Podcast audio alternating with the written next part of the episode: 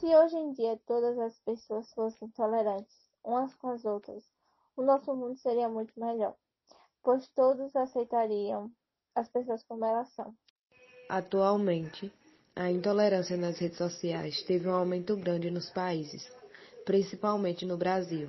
Mesma realidade no país sendo composto por diversas crenças, etnias, escolhas sexuais, entre outras características ou seja, sendo um país plural. A visão é de que são pessoas famosas que sofrem por conta dessa intolerância, mas não, são todas as pessoas. Também só pelo simples fato de pensar diferente por ser diferente daquele, outra pessoa se acha no direito de julgá-la por qualquer que seja a escolha do outro.